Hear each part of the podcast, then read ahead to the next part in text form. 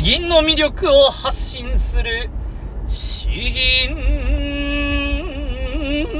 チャンネル。おはようございます。こちらは詩吟チャンネルのヘイヘイです。このチャンネルは詩吟歴20年以上、準師範の資格を持っていて全国大会の優勝経験もある私ヘイヘイによる、えー、詩吟についてですね、話していくチャンネルになっております。今回は、えー、まあ改めてですね、もう何回もやってるんだっていう話ではなるんですけれども、一番有名な詩吟、えー、川中島ですね。弁声粛々夜川を渡る。詩吟は何ですかって言われたら、知ってる人は必ずこれを言うほどに、一番、言うほどに一番有名な詩吟です。漢詩ですね。ということで、えー、前回はですね、あの、冒頭の部分だけ5分間でやれるよう、吟じれるようになろうということをやったんですけれど、今回は、え、改めてですね、これ全部で2分ぐらいのある詩吟になるんですけれど、前半と後半、まあ、第2回に分けてですね、最後まで吟じ切れるように、えー、丁寧に、え、教えていきたいと思います。まあ、あの、1回10分ぐらいに収まればいいかなと思いますけれども、えー、今日と明日ですね、引きつ、続けて聞いてもらえれば、きっとあなたも吟じれるようになれるということで、今回は一番有名な銀から始めたいと思います。それでは早速行きましょう。これからやる議員は、え、川中島と呼ばれる、えー、監視になります。来三葉という方が作られました。川中島はもうまさしくですね、上杉謙信と武田信玄の戦いを描いた詩になります。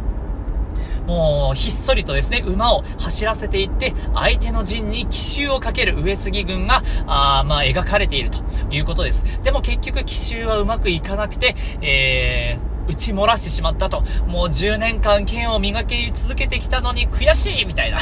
そういう、ちょっと違うかもしれないけれど、えそういう内容になります。では、えー、まあ、あの、詩文、そうですね、えー、全部、まず全部一気に読んでいきまして、その半分をやるということになります。川中島。弁声粛々、夜、川を渡る。先兵の暁に見る大河を要するを、遺恨なり十年一見を磨き、流星皇帝長打を一す。ということで、えー、今回前半ですね、弁声粛々夜川を渡る、先兵の暁に見る大河を要するを、ここまでを吟じていきたいと思います。これもですね、えー、まあ、3つぐらいに分かれるんですね。この前半をさらに3つに分けていきます。弁声粛々で分けていって、夜川を渡る。先兵の ここまでで分けます。で、暁に見る大河を要するを。で、ここの3つの3ブロックですね。えー、まあ、流派によるんですけれど、できればですね、今言った3つのブロックそれぞれを一息でやれるように、えー、まあ、していくのが一番美しいとされています。まあ、あの、その方がですね、市場が表現されるという結構、こう、高度な話になってくるんですけれども、まあ、まずは見よう見真似でですね、やってみてください。一番大事なのはもう見よう見真似、聞きよう聞き真似です。えー、ではですね、まず最初のブロックからいきます。弁水粛々ですね。詩吟はですね、あのー、言葉を丁寧にハキハキと言う。そしてアクセントを明確に言う。弁声粛々。2音目から上がるんですね。そして、えー、説長と呼ばれる、まあ、声を伸ばすところが来るんですけれども、結構何も知らないうちはですね、常にぐにゃぐにゃしてるような印象を受けがちなんですけれども、実際はそうではなくて、まっすぐ伸ばすところと、えー、ゆりを動かすところ、そしてもう一回まっすぐ伸ばすところ、で、最後止めると、えいう、こういう構想に、構造になっています。では、弁声粛々からいきます。弁声粛々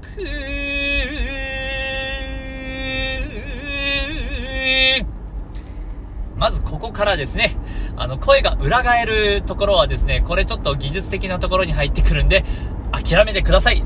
やれたらやって、そうやってみてすごいんですけれど、まあ、まずは音と音の動かし方ですね。言葉の出し方、音の動かし方を、もう聞き真似でやってみてください。もう一度いきます。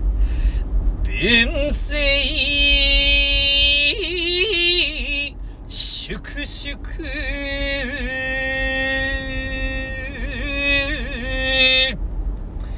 えー、できますかね？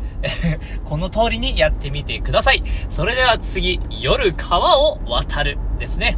ここは大百合と呼ばれる盛り上がるような説長が入ってきます。夜、川を渡る。夜の夜、川は和だけが高いんですね。渡るは2音目から上がっているということになります。それでは行きます。夜、川を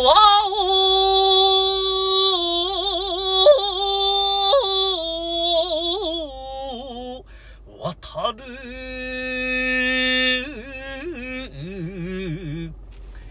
これだいぶ難しいところですね。もう一度やろうと思います。川王はぐわんと盛り上がって降りてくる。渡るは伸ばした後に、最後ちょちょちょんと下がってくる。えー、ゆり落としと呼ばれる設長になります。それではもう一回やってみます。夜、川を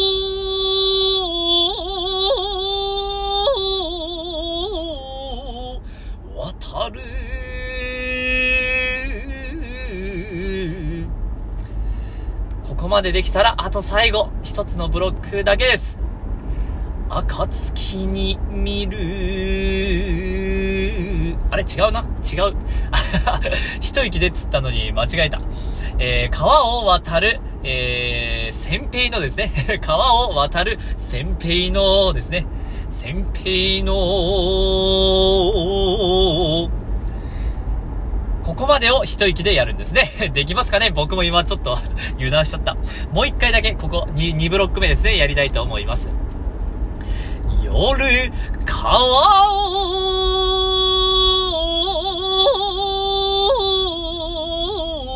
を渡る千暁に見る間違えちゃったな 暁に見るですね。で、その後ですね、最後3ブロック目。先兵の大河を要するを。えー、先兵のは、んから上がるんですね。先兵の大河をのたから当たります。大河を、要するを、要するを、要すが2音、2音分だけ高いんですね。要するを。えー、ここは、先兵の、ゆり上げと、持ち上がる感じの伸ばし方があって、タイガオで、その勢いのまま、タイガオ、ここもまた、えー、大ゆり違うな。これは、中ゆりだな。中ゆり。中間ぐらいの揺らしになります。えー、で、要するをは伸ばして終わりということで、ここまでになります。えー、もう一回、ここからだな。先兵の大河を要するをえー、こんな感じになります。いけますかね？えー、ポイントとしてはですね、まあ、あの、揺り上げですね。先兵の、おぐわーっと盛り上がってって、そのまま大河王に行くんですね。大河を要するを。まあ、あのー、上杉軍の奇襲にかけている、まあ、あのー、こっそりと突き進んでいる大軍がいるんですね。えー、それが大河を渡っているわけなんですよ。大きな川を渡っていると。えー、という光景になります。大河を。というところで、まあ、ここを、まあ、ボリューミーに言う感じですね。大河を要するをで、個人的にはですね、もうその後要するを、その後、後半の気象転結の天空に入っていくわけです。一番盛り上がるところに入っていくので、要するおーの後声をもうブワッと押していく感じですね。盛り上げていくところの表現していきたいということになります。じゃあ、ここもう一度やってみますね。先兵の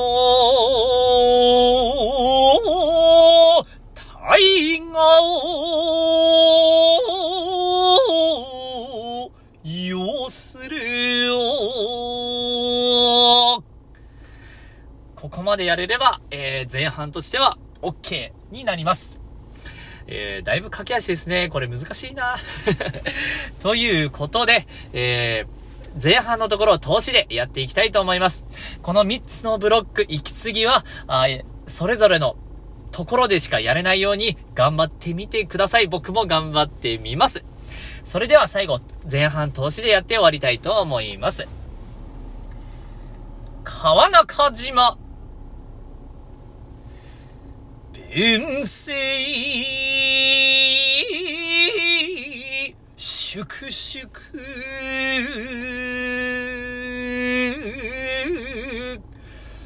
夜川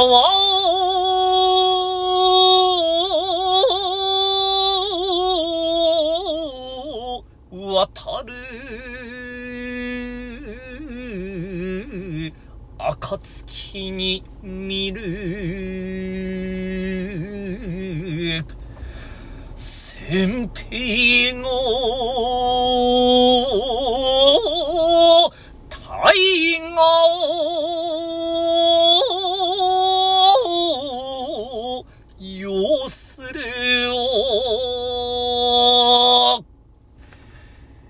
ここまでできたでしょうか？えー、まあほんと、聞きよう、聞き真似でですね、えー、やってみてください。えー、まずはやってみて、えー、それからですね、直していけばいいので、まずはほんとこんな感じでやりながらやっていくだけでですね、えー、一番それが最短ルートです。ということで、えー今回、えー、やってみました。川中島前半。明日は後半です。えー、詩吟の魅力を発信する詩吟チャンネル。思いつきみたいになってるな。えー、以上です。どうもありがとうございました。バイバイ。